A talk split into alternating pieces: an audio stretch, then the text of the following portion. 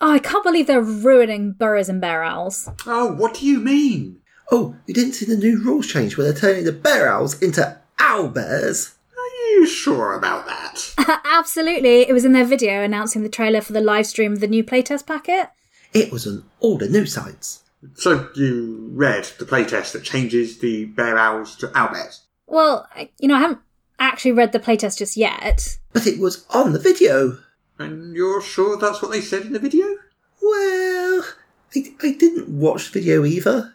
Wait, wait, wait. Then how do you know they're changing it? Wait, it was all over the internet. Everyone was talking about it. Yeah, there's like 117 new vlogs on YouTube, 84 live streams, and it trended on Twitter for uh, like four minutes. Huh, but you haven't seen the video or read the playtest. Oh, yeah, like, why would I need to see the video for myself? Yeah, it's not like it's possible for someone to misunderstand the content of a video, interpret it in the worst possible way, then react online as if that worst interpretation was verified fact. Then that person's followers spreading the misinformation across the entire internet with hundreds of people also angrily repeating the same criticisms and a huge chain reaction without even attempting to verify it for themselves.